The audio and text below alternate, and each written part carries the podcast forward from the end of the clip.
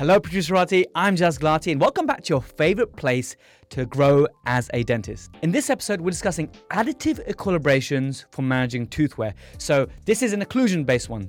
Dental students and young dentists, it's a lot of things that we discussed that might stretch your mind a little bit. So, if you're new to the world of occlusion, you might have to listen to it a couple of times. You might have to hit the books, you might have to speak to some mentors it's okay to listen to something that might be a little bit beyond your depth at this stage. Certainly, when I was learning occlusion, I had a lot of that, and I slowly, slowly, slowly, you know, gained more knowledge, spoke to more mentors, gained new perspectives. So, just because we cover some themes that you might not understand in this episode, doesn't mean you shouldn't give it your best shot. Now, on that note, if you are looking for some basic but powerful, impactful, actionable and practical occlusion tips, then I've set up a free monthly resource right to your inbox starting from August. So it's, it's worthwhile just joining now. If you head to www.occlusion.wtf, that's right, it's www.occlusion.wtf.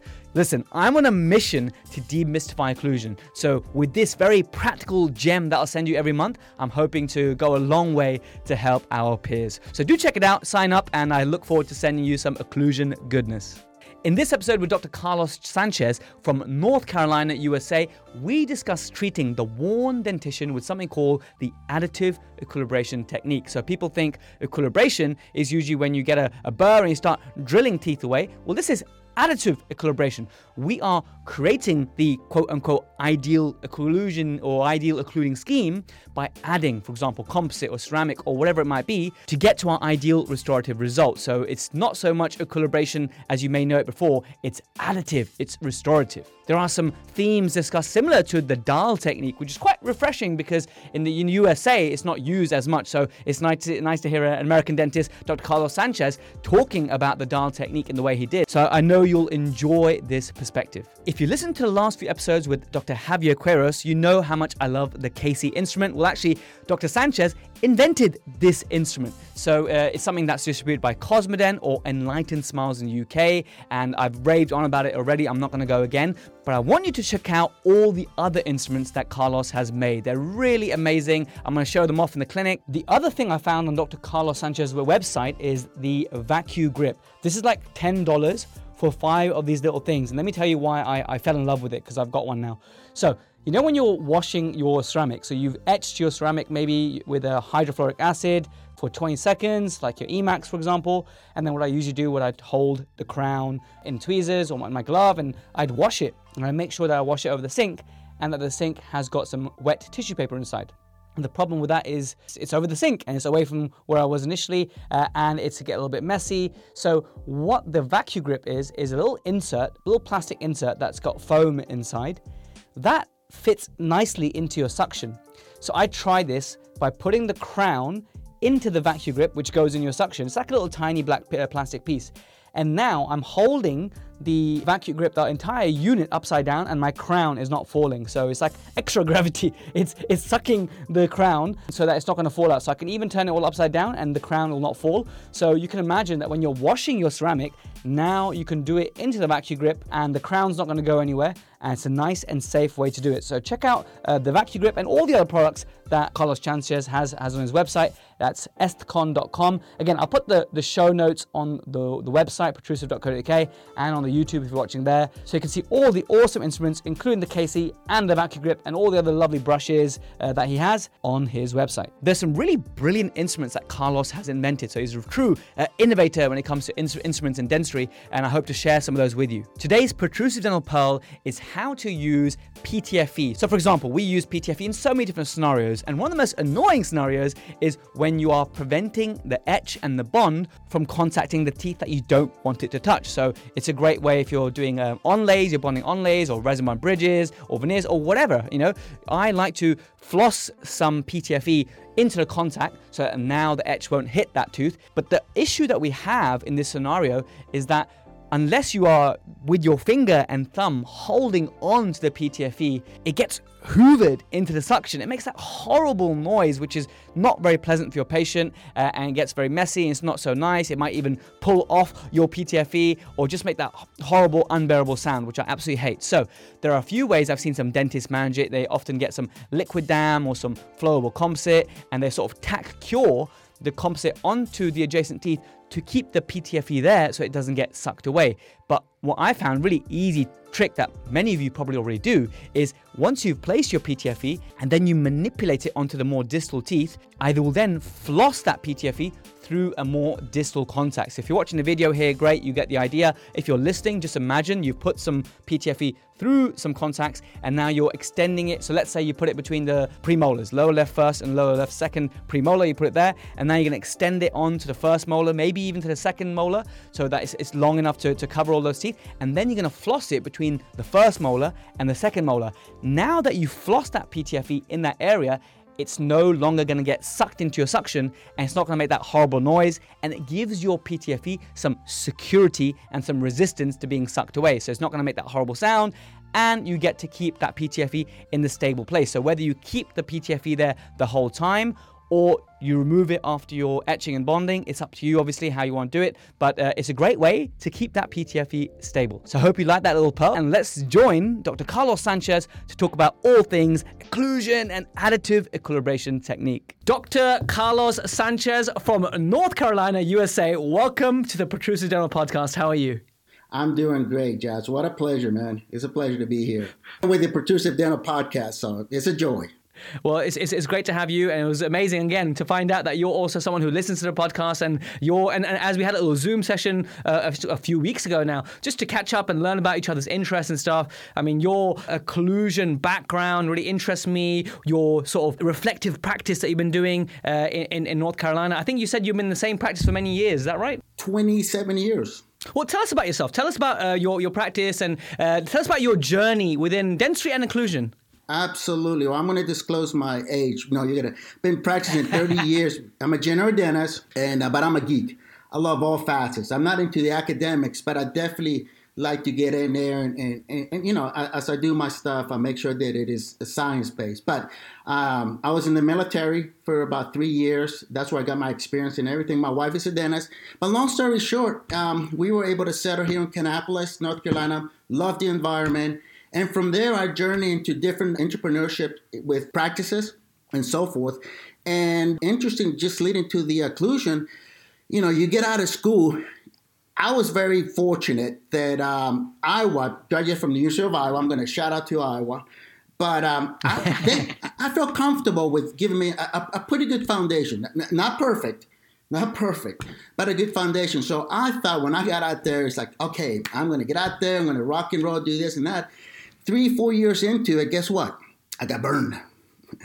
I got burned. uh, I learned my lesson. Uh, there was a particular case that I did some crown lengthening on top and bottom, uh, nothing the posterior. The gentleman left. Long story short, it was a journey, a, a good year with the insurance. I, I, didn't get sued or anything like that, but I learned.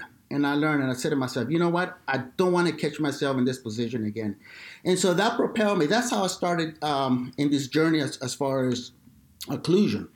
And uh, well, what what happened in that case that made you think that okay, I need to go back and and uh, do further learning occlusion? What what was it? Was it failure? Was it premature failure? Uh, what was it? Two things actually: lack of my communication with the patient. That was, in other words, I just assumed, and um, I didn't explain myself well enough. And, and, I'm just being candid with you. That was that was. That's very humble of you. Yeah, no, I mean, I, I, um, that was one. The second was was that um, I think that was the big picture. The, the, second one was staying in touch with him because he moved. So basically, what it was is worn dentition, top and bottom, missing from. I know the nomenclature is different from the U.S. and, and, Europe and everything, but from the canine bags, he was missing those very short um, occlusion, like so and so naturally back then you do crown lengthening, build them up, and so forth. I didn't pay attention to my this this angle right here, the, the decoupling and the disclusive angle. Looking back, I made it too steep like this. So I didn't pay So attention. too, too, too steep of a anti. Steep in that, like rather a than restrictive, shallow like net. envelope constrictor. Yeah, the envelope, the envelope function. I, there was a, uh, uh, I violated the envelope function. I constricted it rather than open it. I constricted it absolutely. And so he moved to the beach, and that's where I got the letter saying that um, you know this whole case needs to be redone and, and so forth. But long story short, there were some good colleagues. That's why you know as colleagues we have to be attentive, you know, help each other out. And there were two gentlemen over there that evaluated the case. Says Carlos, you haven't done anything wrong. Everything, it's the only thing was you know the posterior. We needed to build build them up and so forth. And my thing was that since he left, uh, there was no way I could do it. I even um, proposed to the gentleman. I said, "Well, well, come over. Whatever you need to do, I'll do it." So long story short, that was the big aha. It's like, okay, I gotta make sure that um, as I move and progress in my evolution in, in, in my field, that I don't do this. You know, you don't want to make the mistake again. Uh, make it more predictable. And so I started my journey with Pankey. I remember Pankey for the whole week. Um, I, I didn't finish the whole Pankey because it was such a long process. Uh, did the Peter Dawson, uh, listened to Spears, uh, did Spears, uh, let's see who else. And then I was very blessed to meet Dr. Bill McCorris. He's an gnathologist. This is how, and you know, what I call them is they're they're the ones, a foundation for prosthodontics and so forth. You know, It- those those are the guys like say you had BB McCollum, you had uh, Stuart and Stallard. They're, they started the whole this whole journey of occlusion. Well, then you Carlos, have- you, you mentioned some real big hitters there in the, the field of occlusion and dentistry in, in general. A question that I get a, a, a lot is how do you pick? Now, I really admire, like many of my guests who I've had on, what I admire is that they haven't just listened to one school of thought and then ran with it, which is fine as well. There's nothing wrong with that. But a lot of the guests I've had on are very privileged that, okay, they've done Kois, but they also did Pankey, and then they listen to Dawson, and they respect Spear, and they and they listen to everyone, you know, and they develop their, their protocol that works in their practice. Um, how does a young dentist choose which path they will go for first? And do you think it matters so much exactly, you know, between Spear and Kois, who they end up going for first? No, you know what? I, I, I think, the, and this is the hard part. I think in dental schools is understanding the basics. You know, the anatomy and the physiology. That's the most important part because if you look at, you know, there's different. You have the CR camp, you have the LVI uh, neuromusculature. You have those, um, and, and we can all agree that you know you want simultaneous contacts, guidance. That's forward. But where they vary is where you start which is joint joint position. And among those joint positions, how they get there. And to me, it doesn't matter how you get there, just get there. You know, once you get there, just get there. You know, if you want to use a Kois deprogrammer, use it. I'm a leaf gauge, you use a leaf gauge, use a cotton roll. Just get there, make your diagnosis, and move forward. Right, and then how do you put the stuff together? Well, how do you, you know you got uh, respect? Uh, uh, Kois, Kois is his mentor was Dr. Bill McCorris. He, and, and Dr. Because we had a long talk and everything. He was from the Air Force. One, he- he's an incredible clinician and everything. But you know, he has a certain way of where he likes to start in the posterior. There's nothing wrong with starting the posteriors. I I like to start in the interiors because I think that I kill. I, I, I do more. I get more from the as far as the aesthetics, phonetics. I test the joint if I start at the front. But mm-hmm. so mm-hmm. start at the joint. Once you get your diagnosis, then it's just a matter of what you have in your toolbox to implement the final result. And always start from the end and look back. You know, look at the nice pictures and look back. Don't get intimidated. You're very much, Carlos. You're very much echoing the same thing that uh, you know. We did a two-part episode with uh, Dr. Bill Supple. He's the president of the AES. Have you been to the AES before? I mean, I'd love I to go. have not, but one of these, I have not. I'd love to go. Maybe 2025. I, I kind of. I, it sounds crazy thinking so far ahead, but I'm just you know a, a family man, and I'm just thinking kids and stuff. So I'm thinking I've actually earmarked 2025. Uh, Bill Supple will be there, and I said, okay. I, I kind of told him 2025. Um, I might see you in Chicago for AES. But anyway, well, what he said in the episode was very similar to what you said. Like, look, the end point between all of them is very similar, and they all care for the patients, and they will all. If you follow one of them to a T, you'll get a good result. It's just how you get there, and the and the little micro steps will vary. That little squiggle from the point A to point B will, will vary, but the point A and point B are, are invariably the same. I.e., getting the correct diagnosis uh, and being able to communicate that to the patient, and then getting the something that you're proud of, and the patient is going to be able to uh, get longevity from is is the same. So I'm glad we we, we you know we covered this again because it's important to remind ourselves. We get very we get very worked up about oh, but your Kois and your Pankey. It doesn't matter. It doesn't matter.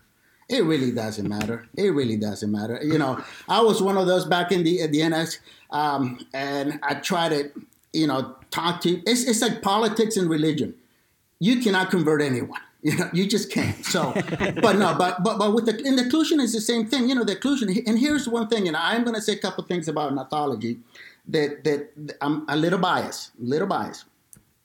I want to keep things simple. Well, you know, joint position is what we start. We do our diagnosis, right? Um, but as far as finishing the cases, we're not worrying about the lateral and the central. We're just worrying about the coupling and, and the interior, you know, the envelope of function. So unlike, for example, and, and uh, of course a lot of the viewers know this, uh, your traditional Pankey Dawson and so forth, you want 28 contacts simultaneously. Well, my friend, it's hard to get freaking 28 contacts, especially in the interiors. and you got it, and it's hard. I mean, you're gonna, there's no way. Okay?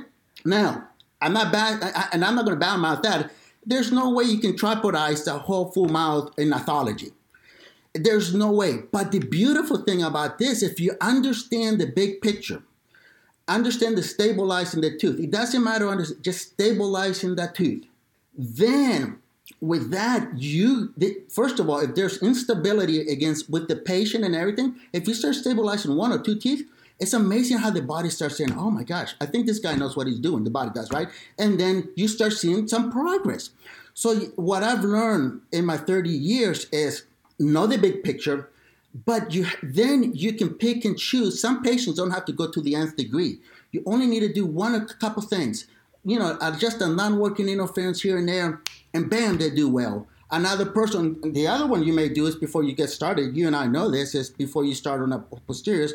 Make sure where the first point of where is the first point of contact is, because if you change that, depending on how that patient reacts, some people have wide zones, some people have small zone. You can put a rock on me, and I'm fine my wife, you put something there, it's like, oh my God, what have you done? So you have to be able to have that in your toolbox so you minimize your problems, right? Right? Mm-hmm, that's, that's what we, mm-hmm. we, we, that's what the thing is. We want to minimize the problem and we want to look good. We want to look, good in front of the patient and so forth. And so with gnathology was that yeah, they're they're way too con- they're, way in the right side. I'm going to I'm a liberal gnathologist, and I'll explain. I'm a liberal gnathologist because yes, I understand the tripodization. I understand this spheroidal disclusion. Yes, but hell, I can't do that all the time. But what I realized, if you can do it one or two, bam, it's amazing how that patient does. Now, so so really, um, just to just to really make it clear to those listening and watching, our dear listeners, the Protruserati, when you say stabilize a couple, just what do you mean by stabilize a few teeth? Like, just make it really uh, tangible. Like, uh, describe what you mean by stabilize. All right. In that I mean, context. an example, an emerging, uh, I had a, a patient that came in, uh, and I have it uh, documented and so forth. Woke up with a pain on the right side, lower right side. Um, came to me and just was distraught. Was just, I'm, I'm hurting, the muscles hurting me, and, and the whole nine yards. So my thing was, okay, let's take a look at this. How am I going to start with this? I, am like I said, I'm a leaf gauger. So I always the medical history and, and so forth because that you know that's another topic with med, with the medications increasing muscle activity, blah blah. So naturally, she's there was a reason why she was having an issue. That tooth was some in the way of her functioning, whether it was clenching, grinding, and what have. So it was unstable. So I come in, go go to my, my leaf gauge to check out how the joint, the muscles, and the teeth are. I get the teeth out of the way, check the inferior lateral pterygoid, go to deprogram it, see where it is in position, right? And then from there, with the warm compress, figure out how she does. And I also use pressure point release. I think we talked about that earlier on. Mm-hmm. It's, it's, a modified dry needling. I just go straight to the source and just just put it in because that breaks up the lactic acid. Well, so with so that this, said, you're using a uh, like a I like just a use a 27 needle, like gauge. I just use a 27 gauge needle. My my, my uh, yeah yeah and yeah. I just take a, a wipe it down with with alcohol and I'll tell Mrs. Jones, you're gonna feel a little pinch. I'll find where the tight contact is. She still leave. She has the leaf gauge. She's pumping that muscle. I'm checking it. I go in one or two, one palm press. Wait five six minutes. Go take a cup of coffee. Do whatever you need to do. Come back and you'd be surprised. You'd be surprised how the patient. So naturally, on this particular case, that uh, on the right side was number 32, uh, 31 was had a distal buccal uh, fracture and and wasn't stable. Now you had one a gentleman I haven't tried this back in the day where you can put it you can add to that because I needed I need to do that. But my thing was is I, w- I went to the front, stabilized it with the canines. I added that was my first point of contact. There was about a millimeter or two. Went ahead, used the leaf gauge, created my vertical, used mm-hmm. my restorative adhesive, placed a composite, and immediately she was able to respond. Why? Because no longer was she coming in straight. Lateral, interf- the non-working interference was already removed because you have the interior, you know. So, so, essentially, you created a more harmonious occlusion, as, as they say in the textbooks, by uh, removing the posterior quote unquote interference, uh, so that so that that tooth was no longer uh, taking all the brunt of the uh, parafunctional forces, and then you you you created uh, you you recreated some form of anterior guidance, right? That's it. That's it. That's it. Anterior. And I use the canine. Now bring it back again to the gnathological is what's the beautiful thing about it. All I got, all I got to do is worry about the canines and back for you know equal contacts. And for the interiors, what the, the purpose, the, the function of the interiors are there for disclusion. They're not they're not completely touching. They're they're they're ready and set for disclusion. So as soon as you move your jaw boom, you get disclusion. Left and right, you get disclusion. That creates a lever three system. It's the least mm-hmm. mm-hmm. mechanical offensive. Right there it is. Anytime you have a posterior interference, that's a class one, that's a seesaw. You have the joint mm-hmm. mm-hmm. and the muscle, they're going to be sore. And especially, remember, have you ever seen a, uh, when a patient comes in and they have wear in the canines and you wonder why they're wearing the canines, you know? This happens at night, sleeping postures. So if you see, mm-hmm. if you're a left side sleeper, you're going to put your head like this, your jaw goes this way, and you're going to wear this. What's going to happen? This joint is going to be the, the uh, painful one. That molar back here is going to be your fulcrum, like, you know, your number 14, 15. And you're going to see canine wear on the opposite side. Now, if that person toss and turn, you're going to see on both. And what's beautiful, I have documented cases that patients in the back, you barely see a little bit of wear in the front. Because I'll ask them, are you, are you, the teeth are very revealing. Let me put it this way. The teeth are very revealing. They'll tell you how stressed they are and everything. Just think about it because you know uh-huh. we're using it 24 7 those teeth and so forth so leading leading to, to the gnathological. Before, is, before you before you progress on the gnathological, I just wanted to make a point that I actually posted a, an Instagram story maybe a, a few months ago, uh, and it was just like my, my, nurse who's been working with me for almost two years now in this practice. So I joined just post pandemic.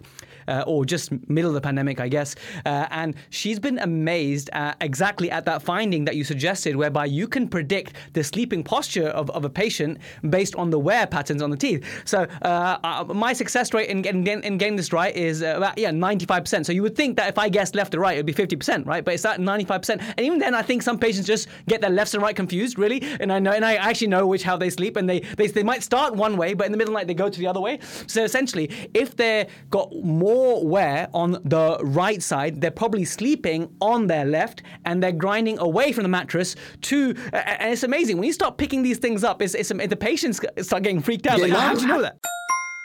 Are you enjoying the Protrusive Dental podcast? Well, allow me to deliver you even more value. You can now download the iOS or Play Store app for free. Just search Protrusive on your app platform. Now, if you're a true Protruserati and you want to support the podcast, you want to claim CPD for all the listening and watching that you do, you want to get access to exclusive clinical walkthrough videos to make dentistry tangible, as well as a premium newsletter, access to the Protrusive Vault, and the ability to download all the clinical videos and podcast videos so you can view them offline later, you can get all of that for less than 15 tax deductible dollars per month. So what are you waiting for? Download the Protrusive app now on iOS or Android for absolutely absolutely nothing. We worked so hard on this, Protrusive team, and I know you're just going to love it. Now back to the main episode. yes, exactly. and then you just tell, and you just tell your, your significant other. Now, if, if that patient comes in and you have an issue, because a lot of time, you know, a lot of time, eighty percent of the issues with the muscle is all muscle induced and so forth. We don't have to do a lot of stuff, you know. Um, mm-hmm. What, and that's another step you don't have to do. But you educate the patient. You know, you take a walk to oxygenate. You you you give them a, a little deprogrammer in the front. It doesn't matter what. If the cotton roll, you can put a cotton roll. You can use mm-hmm. anything. Yep, uh, yep. Warm palm press and sleep on the other side and have your, your mate sleep on the other because you don't sleep facing each other, right? So you tell them, you tell them you sleep on the other side, right? Yeah. You don't, you don't. So anyway, so yeah, and and so you know, going back to to to the um, as far as the Occlusal, yeah, the, the occlusal scheme is I only have to worry from the canines back. So that's beautiful. I don't have to worry about you know getting this perfect. Don't get me wrong. I mean, don't get me wrong. You want to have a, and, and I'll, I'll, i can show you. I'll share videos later on. You yeah, can show yeah, it there. But yeah, sure. Whenever you want. You, you can, you can, you take, the, you take the uh, articulating paper, and once you do the canine guidance, you slide it. Just you automatically create that coupling and that minute disclusion or no contact that is necessary because just think about it. If you put all the teeth together, it is hard. If you have a little interference, a mesial incline or the upper one against the distal, a little, it's going to push you forward. Guess what happened? Teeth are going to spade. Your lower teeth are going to be sensitive. So it's important. It's important to have that little neutrality, that, that little space in there, because we're not perfect. That inevitably we have that mesial drifting. When we're born and teeth set up, we have a mesial drifting. That with mm-hmm. with the the teeth are not perfectly. Nobody's walking with CRs and MIP equally. No one it is. So inevitably, mm-hmm. you're going to keep going forward, and you get this thing like this. What's beautiful is when you get mobile teeth and you add to the canines and so forth, is how things start tightening up. Hygiene improves. It's insane. Now this is not um, and I'll lead slowly to the to to to, to the canines. Um, my thing through my process of Peter Dawson and all that, you know, they said, okay, oh, I remember Tanaka, Terry Tanaka, a great, incredible. If anybody wants to go see him, for the guy's insane. But I remember he's saying that um, don't ever make non-working interference adjustments when you mount them unless you have canine guidance. And it makes so it makes so much sense because you're being too aggressive. You know, anytime you start cutting away without having interior protection, you're cutting away teeth tooth structure. So that stuck in my head. That stuck in my head. Two, when I with Bill McCorris with the leaf gauge, you know, he, he's a big leaf gauger, and uh, he's the one who made it popularized. And, and now, now, now, unfortunately, Peter when Peter Dawson uh, passed away, they're starting to use it a little bit more in their camps. Spears uses it.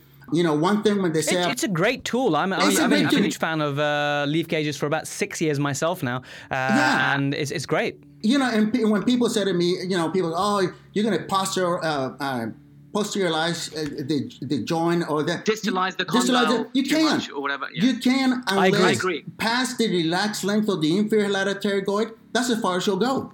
You can't go mm-hmm. any further than that. And all Plus those the, the vector, the, the masseter and temporalis, the, the anterior temporalis, the, the vector that is made, it, it, won't allow your condyle to go all the way back. Now, uh, in a, in a very deep class 2 div 2, you're probably a little bit mechanically disadvantaged there, so you just got to be a bit careful, right? But um, yeah, on the whole, in most cases, it's very safe to use. And for a lot of dentists, what they tell me is that their occlusion, uh, their, their journey in occlusion became a lot easier, and they were able to to progress in their journey once they were able to get a leaf gauge. Because a lot of dentists, when they're starting to think full mouth, they really stumble on, you know, the Lucia jig and then checking, then verifying the contacts. Sometimes uh, CR is like what Ian Buckle teaches. One of my, um, he teaches Dawson in the UK, so he's, he's, he's, a buddy of mine, a really fantastic dentist, great communicator, and he says uh, centric relation uh, is like playing golf. Okay, you're never going to get a hole in one every time. Okay, with, with the leaf gauge, you get like 90% there right? And then you get your temporaries, and then you get a little bit closer, and then finally you get it uh, in, in the hole, basically, okay? So the leaf gauge is, is, is, that first swing that gets you almost there, and sometimes you get fully there uh, if the patient's relaxed enough. But if there's few engrams in there, muscles are upset, it still gets you closer to where you need to be. Would you, would you agree with that? Oh my God, 100%. And, and here's the thing going back to the diagnosis and the muscles. Now, you know, in the engrams you, you mentioned is, you know, naturally we have this neural stimulation that we our muscles develop this this pattern. And with the leaf, with the leaf gauge, like you said, you separate the posterior teeth, eh, and they in the 80s with Williamson and so forth, they showed that uh, you know you sh- you don't shut down, but you reduce the electrical component of the masseter medial pterygoid. You, you know, you quiet them down and so forth. But what you're also doing too is you loading the joint, right? You loading by putting everything in the front, you loading the joint. You testing that joint. Is there mm-hmm. any inflammation? Is that capsule on the lateral side and everything? And I want to say one little thing about the, the joint because I'm a geek. I want to share this with everybody. Let's remember that the capsule is made of dense fibrous connective tissue. And what that means, it, it has mesenchymal cells and it has the ability to reshape, re, reform itself. All we have to do is create the right environment.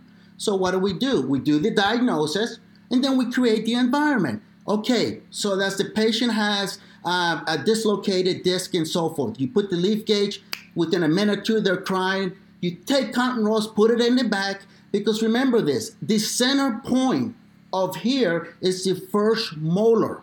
The first, what's the first tooth that comes in in the permanent? It's the first molar. That is the that is that creates that is your center point. That creates your guidance and mixed dentition. Your guidance is your first molar. Anything mm-hmm. back of the first molar, you're decompressing the joint. And I don't care what people say, you can decompress. With my experience of 30 years, I put something back there that feel better, it's good, right? and, and, if I put anything in the front, anterior to that, you're loading the joint, okay? And yeah. and if it, a lot of times it's the masseter pterygoid or the inferior or the lateral pterygoid, the inferior pterygoid that is tight, that is tight. And what you do is it releases, it, it, it, it releases. What you when have to releases. do, mm-hmm. it releases. What you have to do is be patient with the leaf gauge, especially somebody has comes as symptomatic and so forth. Is you pump that muscle, you pump it five, five, uh, five to six seconds, like Rocco said. There's something magical about six seconds pumping and release, pumping and release that makes that muscle finalize the contraction. You know, it, it releases. And so, mm-hmm. if we understand the disc, the disc, it's like man, we don't need to go surgically in there. Just provide the right environment. Okay, so somebody has this problem. However, take a full appliance. Here's the other thing: you take a full mouth guard. I, it, I don't care whether it's segmental, just a full appliance. Create the most pivot in the back. Don't go. Don't don't go. In other words, don't bring the jaw forward. If you bring the jaw forward, you got two parts out of position. You got the jaw forward and you got the disc out of position. You got two parts. I don't want to mess with that. Mm-hmm. Stay home. Just decompress it. Wait monitor that patient, monitor that patient so that the pivot is in the back, nothing's in the front. And I'm telling you, the younger that patient is, you get remodeling of that disc, and it's beautiful. And then you can rock and roll. Then you, you know, a lot of times they need ortho. That's the other thing is we don't utilize ortho that much. Orthodontics mm-hmm. is underutilized, and it's it's unfortunate. But that's the thing about the the, the disc that I want to make sure is uh, if everybody can get that, pay attention to the disc. All you have to do is make your diagnosis, and then it doesn't matter what appliance you use. It's like colleagues well, I use this appliance all the time. And in my mind, I said, hmm, really? A, a, lot of the studies, Carlos, that are done on appliance type and, and, and generally TMD and uh, conservative care, giving, you know, educating the patient, home therapies, analgesics, and occlusal appliance, physiotherapy, they all show consistently 80% plus success rates. And it's not so dependent on the appliance type. So I completely agree with you. A lot of appliances will, you know, just disrupt the system, disrupt the neural links, uh, and help the muscles heal. And it's great that you mentioned the muscles because, yes, we talk about the disc, but the superior lateral pterygoid attaches into that disc. So a lot of the issues are, are, are muscular based. So once we can calm those lateral pterygoid superior inferior down, then the, the, disc has an ability to, to potentially return to where it wants to be. Yeah, Rem- remember the disc sits here, and the front, the disc gets the superior head or lateral pterygoid is the top, right?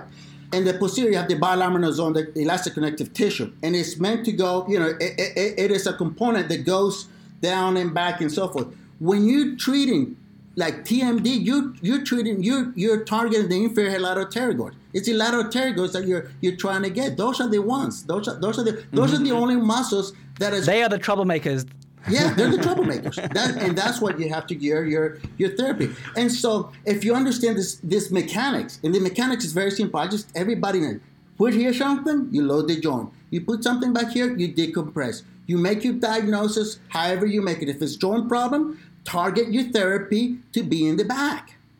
If it's mm-hmm. muscle, target your, your therapy to be for that, and that's it. And it doesn't, you know, people say, "Oh, use systems." Well, use one, use one orthotic, and based on that, you make the adjustments. And remember, mm-hmm. the joint always trumps the muscles. It always is. What mm-hmm. happens is you get a co a combination here and there. But what happens is in a true joint uh, that I've seen in my cases and everything, when in doubt, start in the back. When in doubt, on your appliance, start in the back.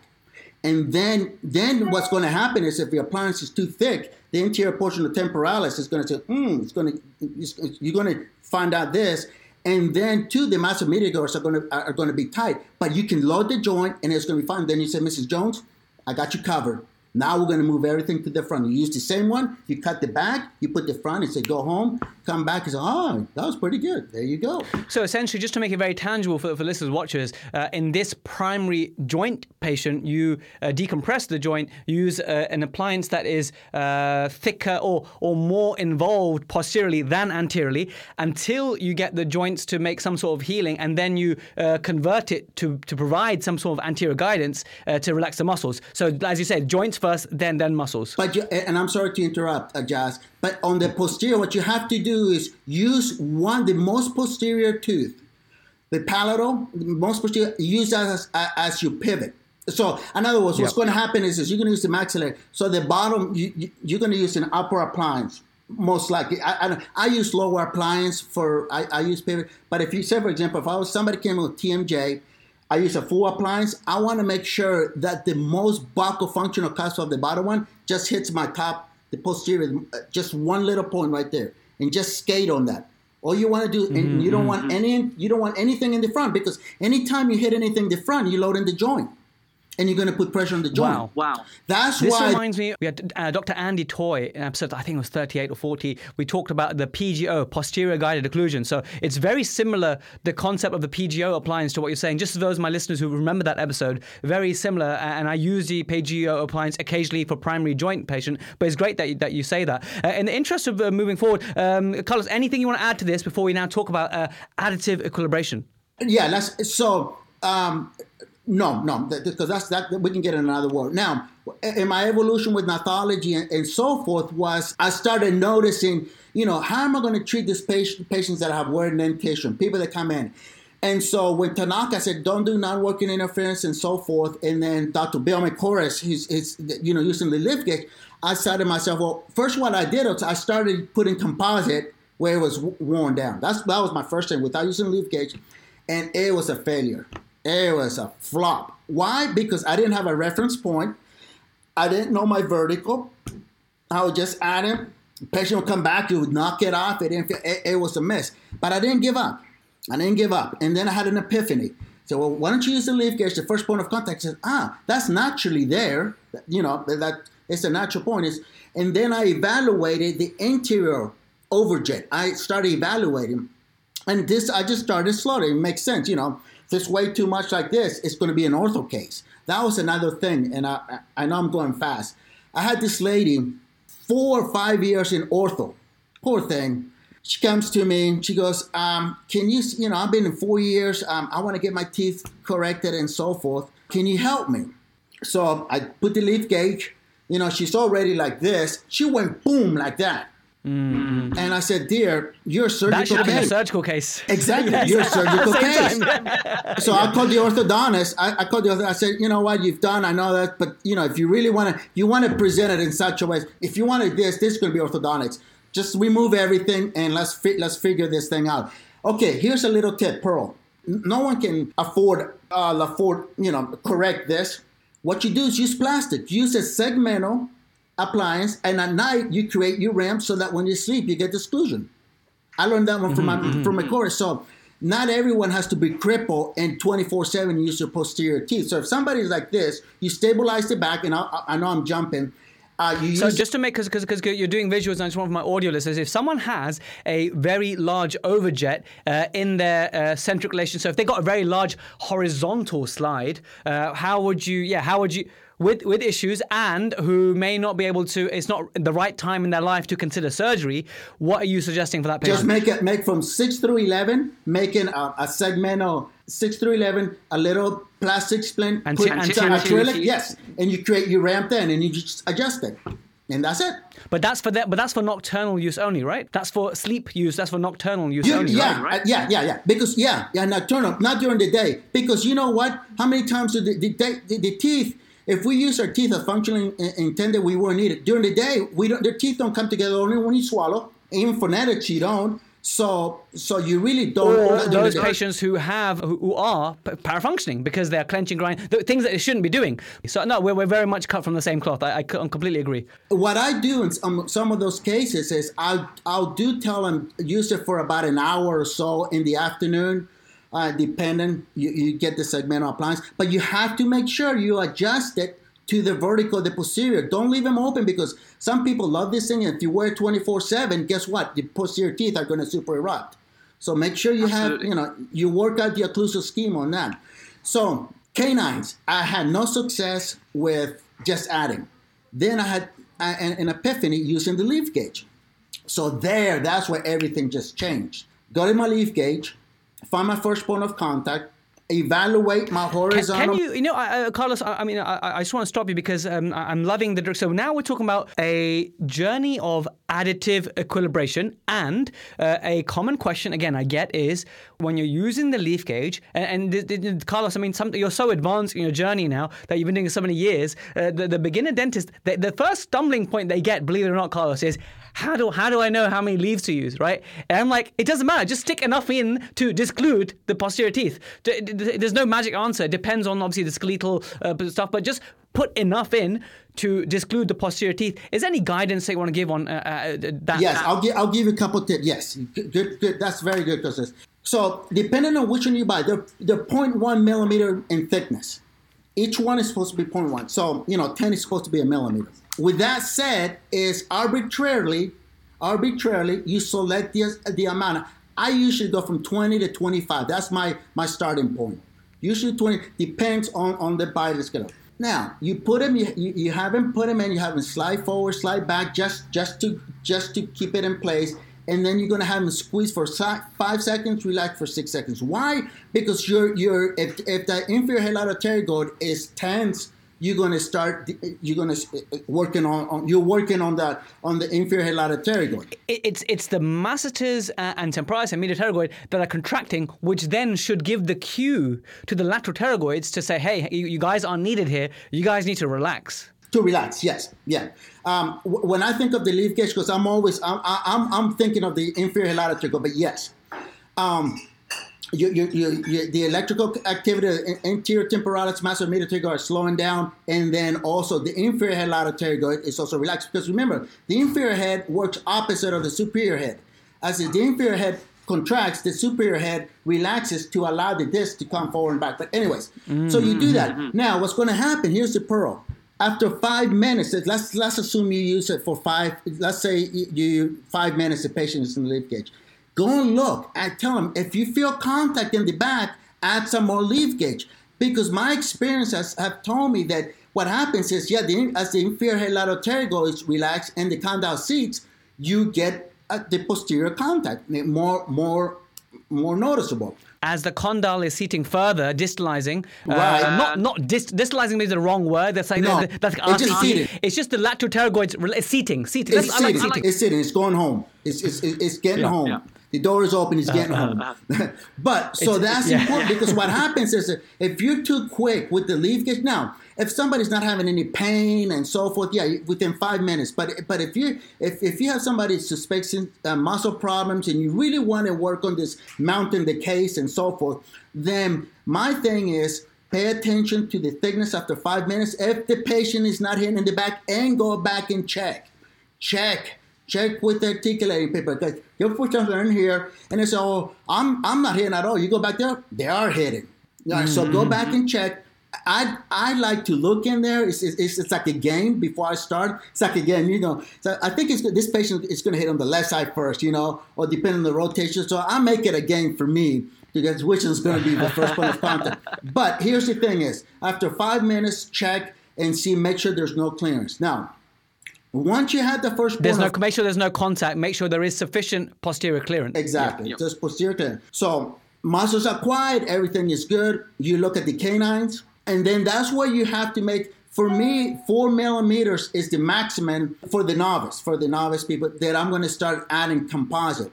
But let me also regress a little bit with with the leaf gauge. If for those that are don't feel comfortable and you want to get in there, there's nothing wrong with the patient put the leaf gauge, get behind the patient, like Peter Dawson has said, and then just get a feel for it and get use have the have, have the assistant hold it and you get a feel. And, and, and that, that's how i developed my sense of manipulating the joint because i remember going to peter dawson over there you know romancing the joint and so forth. You know you need a talented dentist and you need a patient that's very cooperative. When the leaf gauge yeah, came on board i used both of them. And then now you know it's just a leaf gauge oh sometimes you can get them right. I, am not going to go there, but you can get somebody in there because remember, centric. What is centric relation? It's a muscle-induced position.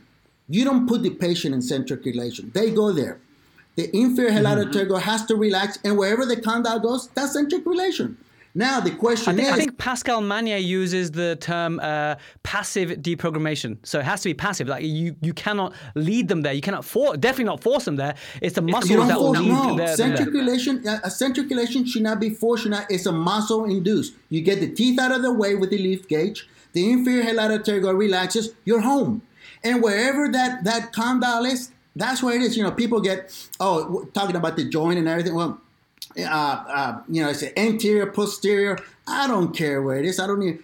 As long as I know that I'm there and it's and I can load it and everything, that's all I care about. My clinical part and, and, so forth. So, You're so right. One of my mentors, uh, Michael Mokers, he says that you know we get very worked out about you know exactly the the you know the seven o'clock, twelve o'clock, all that kind of stuff position. W- w- w- you know the only way you can verify is by getting a scalpel and, and, cutting and then peeling it back and saying ah I'm there. No one's gonna do that. So therefore you go with your signs from the muscles and, and again it's your first records you're taking. You have an ability to verify and and uh, refine in the future. Yes, absolutely, absolutely. Uh, so you know, with the leaf gauge, that, that would all be don't don't don't be afraid to use it. Uh, you're not going to cause. And and it, here's the thing, and I'm going to give another tip. If the patients, as you're using the leaf gauge, you tell the patient, Mrs. Jones, I'm going to put this deprogram on the front. This is what's going to happen. You're going to feel some tightness. What they do, they're going to feel some tightness. It's going to be okay after five or six minutes. It's going to go away. If it doesn't, usually if it's a TMJ or capsulitis, within three or four minutes, they won't like it. They hate it. And then and then what you do, because Miss Jones, you know what? Okay, I got you covered. Take cotton rolls immediately, put them in the back, don't have them squeeze, just relax. And guess what? Pain goes away. Now you just made the diagnosis. You got you got some mm-hmm. some type of capsulitis, synovitis, muscle, and treat that first before you go doing your you know measure twice, cut once, and, and, and you and, you work with that. So. Uh-huh. Um, okay, so you you you, you use. I'm trying. Let, to... let, us just you, you, you described the leaf gauge beautifully, so I think a lot of people got value from that. It's a very common question I get, Carlos. Now, um, let's talk about you have a generalized wear case maybe, uh, and you are using your you know done your diagnosis, you got your leaf gauge in, you feel as though okay, I'm going to start adding to the canines here, as you're going to say, to to recreate some sort of uh, anterior guidance, some coupling anteriorly. Do you have the leaf gauge in place as you are doing your your bonding, or do you get a, a wax up first? I, th- I feel as though you you do a lot of freehand stuff. You know, t- tell us your workflow. Yes. So let me let me let me walk you through the procedure. So the first thing, we'll we'll go ahead and of course, depending uh, after six, the patient has the leaf gauge. Find my first point of contact. That takes time. That takes time to find the first point of contact, and that's critical because if you get sometimes when I get a little bit too quick and everything, and if I don't pay attention to that, then I'm having to adjust a lot. So pay attention to the first point of contact. And once you got that nail in and everything, you look at the vertical, you look at the horizontal, and then it's going to be a sub. Then you do your restorative protocol. I, I use I'm a fourth generation OptiBond. I micro etch the canines. I micro etch it. So that's air abrasion. Air abrasion, yes, yes, sir. Air abrasion, etch. This is again. This is with the leaf gauge in place, or is this just you? No, no, no, no, no. This is out. This is out, but okay. I don't have them close the. the uh, I don't yeah, have so they the cannot touch their teeth together again because of the muscles. No, no, because then you activate everything. Right? No, you activate everything. No, you have to. You stick your hand in there and you work with your assistant, but you don't have them closed down. You don't do that. Once you have, you've done your setting up your your restorative your teeth. You've gotten them prepared. Etch prime bond or etch bond Here's the key: is what I'll what I'll do then is I'll take a piece of plastic. This is the most expensive part. I'll take a piece of plastic, lay it over. When I put the composite, I'll put the composite, put the plastic over it like that, and then I put my uh-huh. leaf gauge on top of that. Have the patient now. Here's another pearl. have the patient bite on their back teeth. Because inevitably, if you say bite down, they'll go forward, they'll go back. What Yeah, have you. they'll And posture. practice, mm-hmm. Mm-hmm. practice. Like Re- when you have rehearse a CR, and coaching. coaching. You have to coach your patient. Coaching, guiding through coaching. Now, I also use cotton rolls. I have three cotton rolls, buccal in each side, and on the lingual, I'll bend it and I'll put the cotton roll just to try to con- contain the moisture. Then I'll put this, put the leaf gauge, have the patient bite on your back teeth. Imagine biting on your back teeth. They're gonna bite down, leaf gauge on, plastic in place. My assistant's gonna come in and light cure it. Boom, boom, light cure it. Now, but just to just to verify, because I'm kind of seeing where this is going, because I'm trying to visualize this way of doing it, because it's, it's, it's, it's new exposure to me. ju- This exact way of doing it. Usually, I'm led by a wax up and stuff, so I appreciate the the freehand, the the a the complexities of it, but b I'm loving where it's going. So, but uh, you you you're not adding com or you're not planning. To add composite, where you'll have the leaf gauge. This is we're talking spe- specifically the canines here, right? That's the canines. Just the canines. Just, Just the the canines. okay. And and then and the piece of plastic, you know, for the guys to describe it at home, it's like a it's like thick cling film. It's like, it's like clear mylar. It's like a piece of wrapper. It's like a, a candy wrapper or something.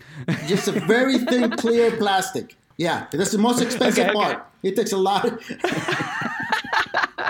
okay, so you do you have composite on both the upper and lower canines, uh, like an uncured? Good question. Yes, it varies. Usually, let's assume an easy case, the, the overjet is not that great. So I'll just use the. I, most of the time, eighty percent of the time, I'm just adding to the lower ones.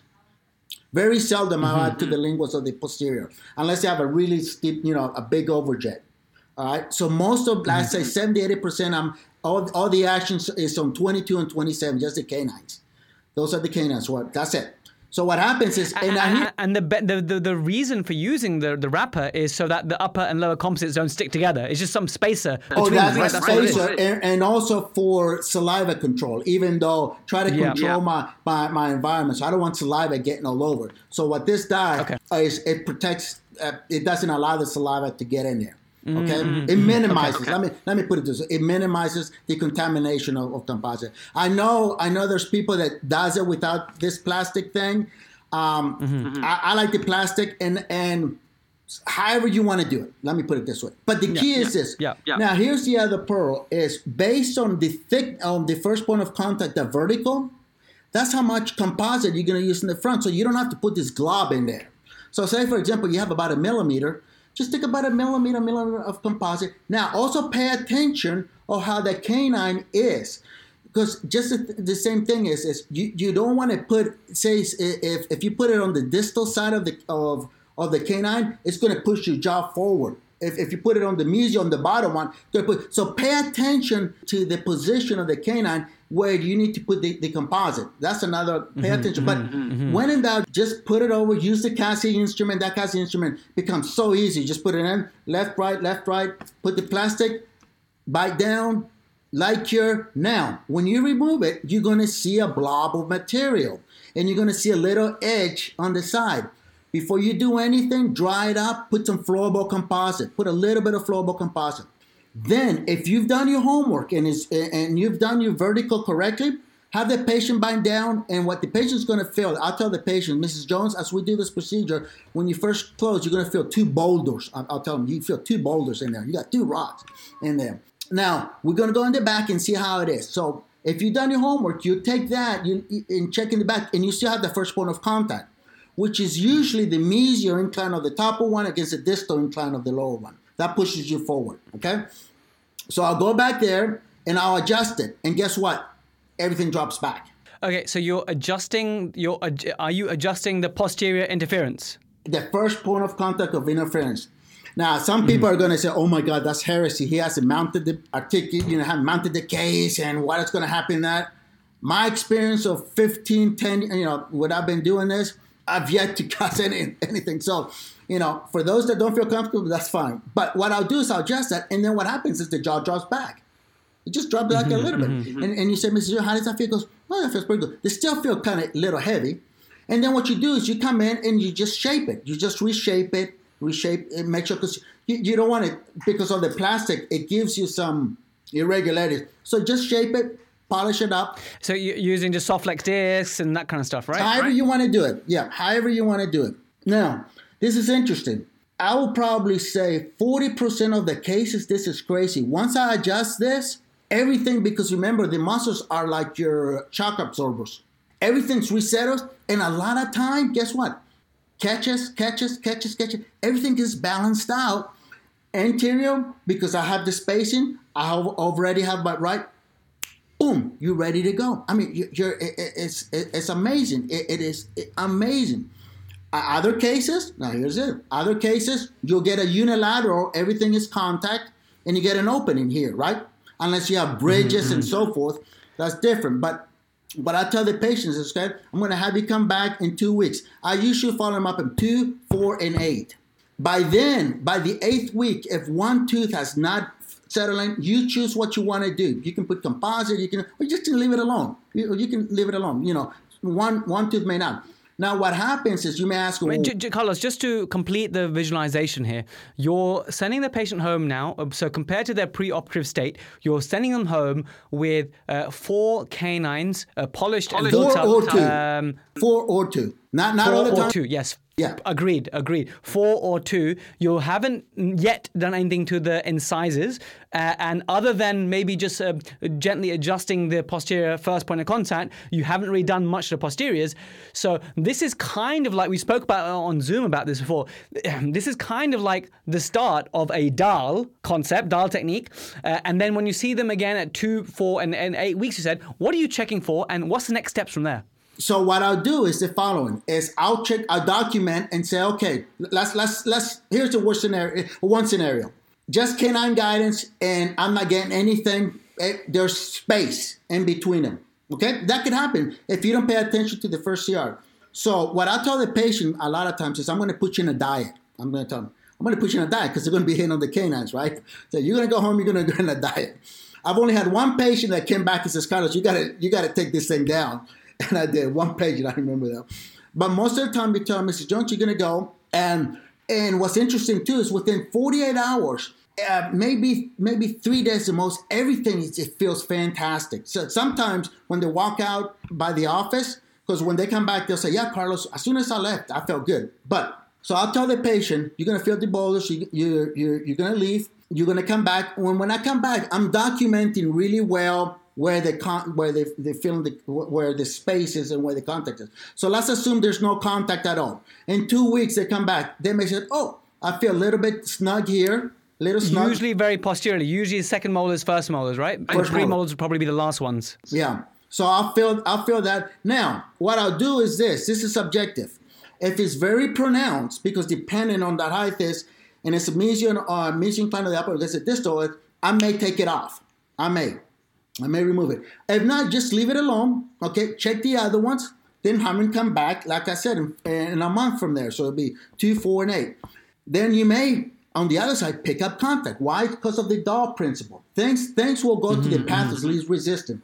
The only thing that will keep you from teeth coming together is what? It's your cheek, your, your tongue, and a non-working interference. Sometimes a non-working mm-hmm. interference that, can, that can that can hold that tooth in, in place. Or there's mm-hmm. a study that was done a long time ago uh, because of um, somebody told me because of growth hormones. When you stop at a certain age, growth hormones can have a change, but that's besides the point. But so you mo- you're monitoring the the self equilibration that is occurring, and at the end of four four months of uh, four weeks, then what you're going to do is figure out if everything is stable. Do I need to add? Sometimes you just leave the patient alone. My my case have been this is is, is insane. Like half half of my cases uh, and so forth, they're within two weeks by the by by the fourth second visit, they're balanced. Now, what you do have to pay attention to is how far how fast they wear these canines because this is not mm-hmm. a procedure that is done at one time. Depending on the patient, just like you worn down, you know, nothing is, is more stronger than your enamel.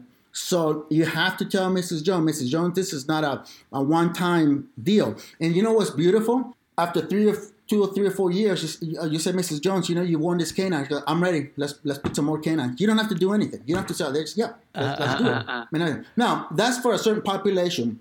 So just to just to re- rewind here, uh, for this group of patients, essentially, you have done utilized the Dahl technique, right? The, essentially, these patients have dialed in. Uh, there was a, probably a degree of uh, further joint seating that assisted you as well uh, in this case, and uh, the Dahl effect taking place. Uh, and then when you actually achieve those posterior contacts, Here's something that's not um, is, is, seldom discussed with the Dahl technique, and there's a, there's a guy called Professor Riaz Yar, uh, one of my mentors in the UK. He, um, Carlos, he's doing some amazing research behind the Dahl. Like he's um, doing the module, he's doing a T scan at the time of Dahl uh, placement, and then he's following up every month and doing a new T scan, uh, a new module, and he's seeing exactly which teeth at what interval come together, what percentage. Like it's amazing the level of research he's going into in this. So I, I cannot wait to to, to, to and I'm I know you'll appreciate this as well.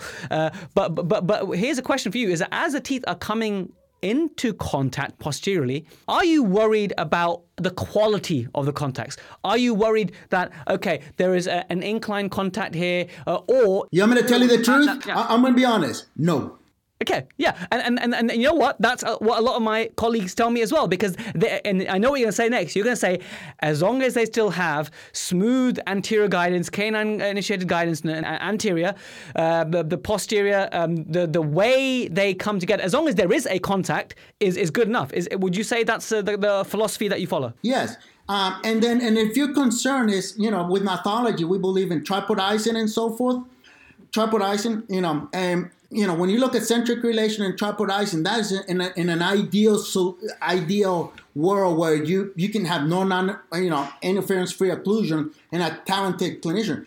You know, teeth teeth are uh, very variable; they change in everything. But what I well do, and I think you you had a uh, Mark, one of the uh, um, not not gnathologists or Chow in here a while back. But what I'll do is I'll put a little bit of composite at the floor at, at the base of the fossa so if there's if I need a little contact, I'll just add a little bit of flowable composite, and that's a create create a little bit of stability. What I look for mm-hmm. a lot is the non-working interferences when they go left to right. And remember, and you know this, when you do, when you check you for non-working interference, don't go have the patient go like this. Like No, what you do is you go out and you put pressure to come back. Come, you uh-huh, go out uh-huh. and you put uh-huh. pressure because that's why you're activating the mass of the medial pterygoid. When you go like this, Absolutely. When you tell the patient just grind left and right, they won't recreate what they're maybe doing in parafunctional uh, at their worst. So yes, get them to do it with force, and also when they get stuck, when they feel locked in, you you you you, you guide them. Yeah, you got it. You got to get the masseter involved because when you clench and grind, it's the mass of the medial pterygoid. Those are the bulldogs. Mm. Those are the ones that are destructive. Those are the ones we're trying to neutralize when we do the anterior ones. We're trying to neutralize those things, you know, because they're the bad. So, so this scenario, that's one. Most another scenario is when I'm done with the additive procedure. A lot of times they're balanced. Their their their balance is insane. They're balanced. Okay, go. I'll come back one more time and check. I'll use this to check my diagnosis of the joint. I'll use this to phase dentistry. In other words, if somebody comes in, they want anterior, and I have cases and show. I, I, I, would love to show them, but where they want anterior teeth, uh, aesthetics, and so forth. Well, what I'll do is I'll go to the canines in centric relation. I'll go automatically and figure out that overjet overbite. Because inevitably, if they're like this, there's something that is, unless they're a true class three skeletal position, but inevitably there's something that is pushing them forward. And it's mm-hmm. what, what is it that what what what pushes you forward? Three things: inflammation here, inferior pterygoid, or the mesial incline of the upper one against the disc is pushing you forward, and you just slowly work your way back. You know, through your diagnosis, mm-hmm. and that's what happened when you use the canine. You're doing you're testing the joint, right? You're loading the joint, so you're testing. Mm-hmm. You're testing yep, yep. the aesthetics and phonetics. You're testing the aesthetic for phonetics you checking the the the, the muscle the tolerance. So you're doing a lot. you're killing. You're doing a lot of work by just confront. You know, taking care of the anterior teeth and everything. So at what point do you then start restoring the laterals and incisors uh, and the lower incisors for, for aesthetic reasons? That's a good question. Now, it depends because usually I'll have patients because I do like besides the occlusion, the aesthetics part of, of dentistry. And so, and I do a lot of composite, eh, direct composite, even though it's harder and everything. I, I enjoy it. But with that said, then I'm really rock and roll with the anteriors. I'll, I'll do, you know, the laterals canine. Once I have the canines, it's up to the patient. The other thing too is you can do phase dentistry. Once you get this stabilized, you can do the top, the bottom with composite. I do a lot of composites in the front, even on a class two div one, a railroad. I'll, I'll build up the composite first, and then on the top I'll use um, Emax, whatever, however you want to do it. Um, you know, that's that's a personal thing. But I'll pick, use your poison. Exactly. I'll use this to stabilize and do phase dentistry because not everybody can afford a full mouth rehab. No one can. But this way, and what's beautiful about this is it gives the patient also that sense of confidence because especially mm-hmm. when they come in with uh, symptoms here and there, and you stabilize them, and they say, "Yeah, yeah, this this is we're, we're in the right direction," and then you can start building your relationship and, and do what you know whatever you need to do with the patient and so forth. So with the additive equilibration, it gives me uh, I have control and helps me my diagnosis a lot. It really does. It really does. It, and, and I think it's something, it's reversible. Why? Because the patient ultimately, as they clench and grind and so forth, they start adjusting it off and everything. You do have to pay attention on your recalls for the non-working interferences and so forth. You do have to pay attention and so forth. But all you do is just. And, and what are you doing with uh, when you find non-work site interferences? Are you just uh, adding more of steepness uh, into the canines, or are you happy to just uh, adjust the, the non-work site interferences? And if, if so, any guidelines to help a novice dentist when they're adjusting those? Here it is. If you're a novice dentist, and I, I, this, what you want to be careful is make sure you have canine guidance before you make those uh, non-working interferences, remove them.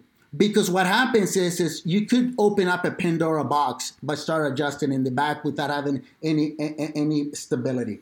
So you got to make sure that the patient has enough potential for because some patients they, they, they don't even have because they have an anterior open bite or, or, severe crossbite whatever they don't have the potential to have it and therefore you shouldn't start to to adjust posteriorly when you haven't planned that okay what's going to happen anteriorly right and if you don't have coupling anterior coupling or canine mm-hmm. guidance do not make any non-working on a class two you know on a class two open bites and so forth here's one thing i'm going to also share with my experiences I, I gave you the anterior night guard. What I've noticed, even if you don't do an anterior night guard, if you balance, and I know you had the T scan too, and I love that. It's, it's fantastic. But um, in the posterior, if you can balance out those the first point of contact equally, you'll be surprised how well they do it. It's not to say you don't need anterior guidance, please, please, please.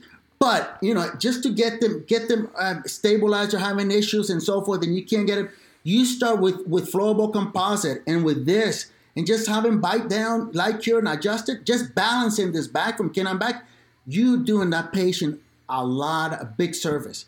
And then after that, you can start planning on, you know, doing your restorative part, crowns, bridge, what have you.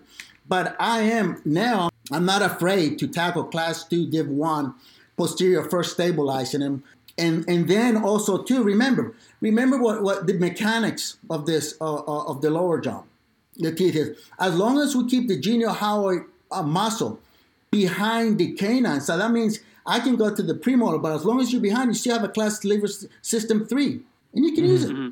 so you can use that as your guidance you can use the upper first, first premolar against the lower canine as long remember as long as you're you're using the lower can, the the lower canine is behind the muscle you understand? So mm-hmm, mm-hmm, you can use a premolar for guidance as long as you know using the canines. Uh, uh, use the canine. You still behind the muscles behind the uh, canine, the 22 and 27. Remember that. There's a geniohyoid. There's a tubercle.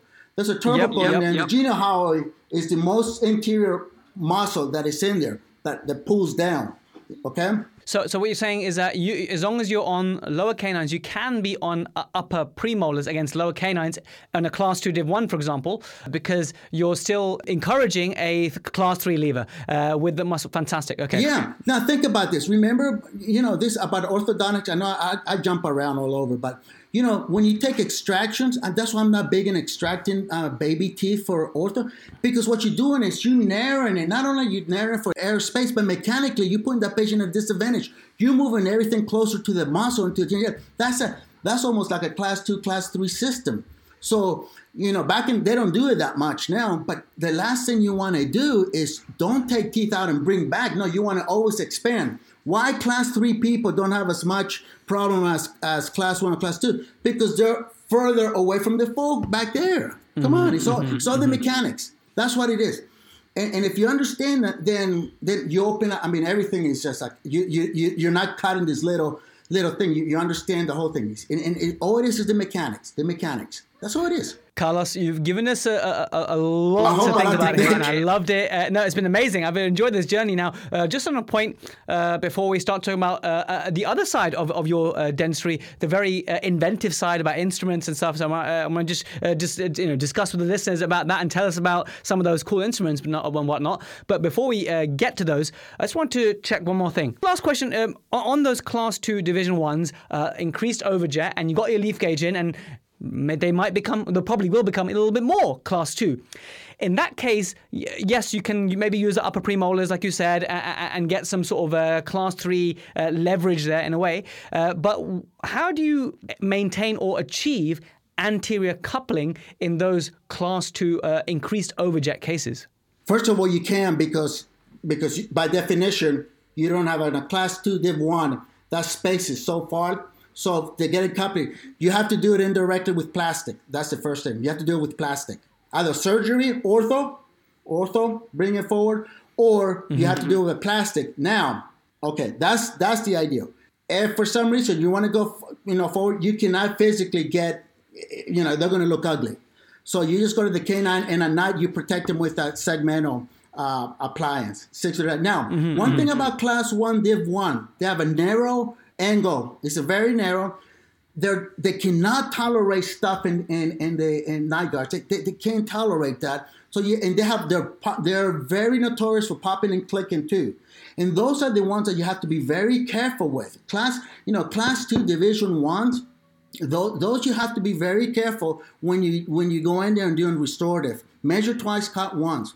And that's for another subject. You really have to be careful with those um, because you can get in trouble. They have a lot of clicking and popping. They have a lot of uh, muscle, and, and it's just because they're narrow. They're narrow. They're, they're mm-hmm, coming mm-hmm. back. They're back to where the muscle source is, like I was telling you earlier. So you have to be very, you, you know, be, be careful with those. But you can help them. You can help them. You can really help them out. For sure, and and I sent you an um, email. I don't know if you got a chance to read this, but um, the, did you get to read about that easy peasy jig that I sent you by chance? Yes, yes, I like that. I did. I did. So, so I'm going to shout out to Dr. Gurmit Hoti, uh, another you know a, dentist I met at BDA study club once, and he's been such a, a great person to, to, to know over the years, and we email each other. Uh, he, I'm going to share. I'm going to put this in the show notes. This PDF. Uh, so, what Carlos has described so so brilliantly with so many different facets was the leaf gauge technique and how you can get the anterior coupling, first point of contact. So it's that kind of revision for this episode. But uh, a different way to do it would be to use what we call the easy peasy jig, which is a great name. And there's a whole you know, aesthetically, whatever, a full name, I'll get it out for you. But essentially, it's using some bis-acryl material anterior, uh, and then that becomes kind of like what the leaf gauge is doing in a way, and then that bring, makes you a stop so they can then rebuild the anterior teeth. Just another way to think about it. So I'm going to add that in the show notes. Uh, but I just want to jump to Carlos. Tell us about how you became so inventive. Like, where did you find the time, man? You're you're active. You're a father of three. Uh, you're you're a, a, a, very geeky dentist. How, how did you invented the Casey instrument? Which, by the way, I have talked about before. I talked about how much I love the Casey instrument. I literally before I went on holiday, I used it uh, for a, broken incisor. I love how it can instead of using my finger, my glove finger, I'm now using the Casey.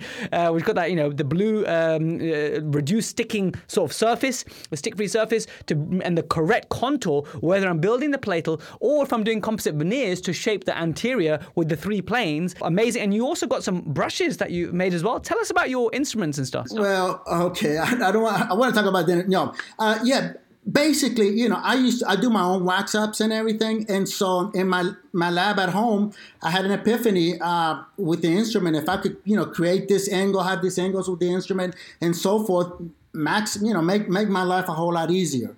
So that's how I started my journey with with the Cassie instruments. Um, and then of course Cosmedent was very they were very nice to uh, take on the instrument, and they're the ones that they're selling it for me and so forth. And then you know being on the artistic side, I.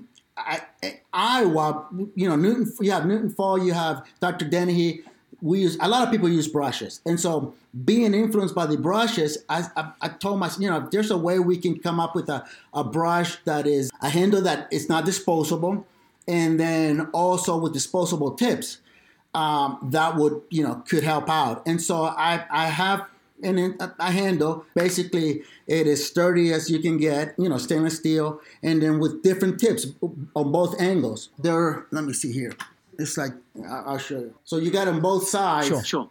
and everything. But for those viewers that can't see it, you know, just just the brushes, and hopefully, I'm working with Cosmedent. If they uh, go ahead and, and pick it up, you'll be in the market for everyone. So, but that's how it. I mean, just I'm very intrigued. I just It, it, it's great that you do that and the find you time to do that and it takes a lot of uh, time and effort to, to do these things and uh, uh, I've got my KC and you very kindly sent me some more so I'm going to start using some some, some videos because to help dentists to see how useful that is as well as the brushes. I'm going to have a go at them and stuff so I really appreciate that uh, and I'll um, share with everyone how I'm getting on with that but yeah it's great to have the design of it and to usually the stumbling block I had with these um, brushes in the past that becomes a very expensive habit to use these brushes but the way they have the autoclavable handle and whatnot uh, and how it re- reaches in the back uh, and how you can very easily create the right angle of the cusps as you were saying uh, will reduce your appointment time and the adjustment and stuff so it kind of makes sense so I'm, I'm looking forward to using that and sharing that journey with the Protruserati so thank you so much Carlos for making that possible well, first of all, thank you for you know for for the plug and everything. I appreciate that, and I hope you know people like it. But you know, I'm always. I can share. is- I'm I'm I'm passionate about occlusion. I think you can see this with that. And so, you know, if anyone has any questions, they can. I'll, I'll share. I, I was just going to say because you're so easy to, to chat with on Instagram and stuff. Like, tell us your Instagram handle so that if if, if someone's doing their first case and stuff and they want to send you some photos, maybe like you, I'm sure you'd be happy to, to help them. I would, I would, yes. And then with you, Jaz, I'll send you my I have videos now. I do have videos with the uh, as far as I do have videos with the Cassie instruments. Also have with the additive equilibration, start to finish. I'll give Carlos, those to you. send us everything. I'll I'm going to send put it on the Protrusive Dental Community Facebook group. I'm going to stick it uh, uh, uh, on the show notes. Please join us. Uh, are you on Facebook, Carlos? Uh, I'm on Facebook, not a lot, but I'm on Facebook. Yes, sir. I'm going to invite you to the Protrusive Dental community. Come and join a little, a little community of like-minded Actually, yes. Uh, it's, it's somewhere where I don't, I don't, I don't invite people because the problem with these big groups that invite people is that you lose control of who's in. This is very much a club that you have to do the uh, your own work. You have to find the link, you have to click it, and then you get accepted inside. So that what, what that what that breeds is a community who self-select themselves. Like you know what, I'm so geeky, I'm going to be part of this, uh, and you would be a great addition to this. So come and join the Protrusive Dental community, and then you can see the kind of stuff that we talk about. And we'd love to hear about your experiences, and, and, and your mentorship would be very much valued on there. I, I you know, I want to share because I want to make life. I, I love dentistry so much. It's a great profession, you know that. And if we can make it easier for those young lads that are coming up and everything, and help out, that you know, that's to me that's rewarding. So. Tell, tell us your Instagram handle and your website, Carlos. Ah, nah, nah, nah. Just go through Cosmedent. through Cosmedent. No, no, but in terms of reaching out with you, how can we reach out with you? Oh, Your Instagram oh, handle oh, on yeah. Instagram, yeah. Oh, I got it. It's uh, at Carlos Sanchez underscore Casey. Carlos Sanchez underscore Casey. Uh, but yeah, join us on the Facebook as well, and uh, it'll be it'll be great to have you there and learn from experiences. Uh, I, I, you know, I think you, a lot of my listeners are yeah, we're global, but a lot of the UK and in the UK and and also in Scandinavia, we're already very intertwined and very experienced in, in, in Dahl. We are the leaders of Dahl in the world, right? So what you had to say will really, really catch the interest and capture the, the sort of different ways to approach it. So again, thanks so much for coming on today and sharing all that. Uh, it'd be amazing if everyone kept up. I might have to break this up into a two-part episode. Uh, but again, thanks so much, uh, Carlos, for coming on. I really appreciate everything you did for us. Be blessed. Well, there we have it, guys. Thank you so much for listening all the way to the end. So, a few different, unique perspectives shared there, which may be familiar to you already in terms of how you might be doing your toothwear techniques. But, but it's always great to hear how other dentists around the world are managing their patients. As I said to you in the intro, I'm introducing a monthly email for free with some videos and occlusion tips to help you be a practitioner of occlusion. So, why don't you head to www.occlusion.wtf to join that free newsletter? And I look forward to emailing you. Thanks so much again, and I'll catch you in the next episode.